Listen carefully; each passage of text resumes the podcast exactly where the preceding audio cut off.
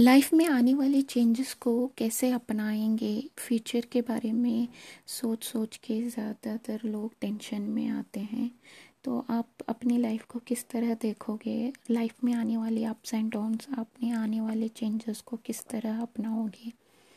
इंसान के अंदर उनके बिलीव्स और इमोशंस होते हैं। तो अगर ये इमोशंस एक्सप्रेस करना भूल गए तो ज़िंदगी बहुत ही मुश्किल हो जाएगी। इसीलिए अपनी लाइफ में जो भी आपके बिलीव्स है थॉट्स है इमोशंस है, उसको एक्सप्रेस करना सीखिए। ज़िंदगी खुशियों से कैसे भरते हैं, उसको जानिए। उम्मीद ना छोड़े तो हमेशा उम्मीद रखे कि अपनी लाइफ से कुछ ना कुछ अच्छा बेहतर होगा। उम्मीद पे, सारी दुनिया कायम है। हम हमेशा टेंशन भरे अफसोस में रहते हैं।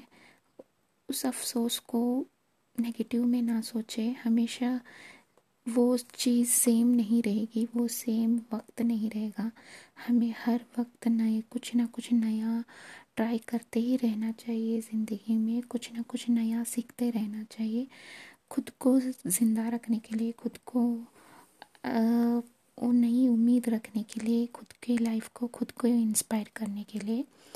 अगर आपकी किसी भी चीज़ की तरह परेशान हो जाते हो तो वो परेशानियों को दूर करने की कोशिश करें नए डायरेक्शन को जानने की कोशिश करें अपनी लाइफ को। कुछ नई उम्मीदों को जानने की कोशिश करें या लाइफ में कुछ नई एक्साइटमेंट करने की ट्राई कीजिए। क्योंकि अक्सर नए रास्ते पे जा, जाते हो तो कुछ ना कुछ नया चेंजेस हो ही जाएगा और नई उम्मीद मिल जाएगी और चीज़ें बेहतर होने लगेगी।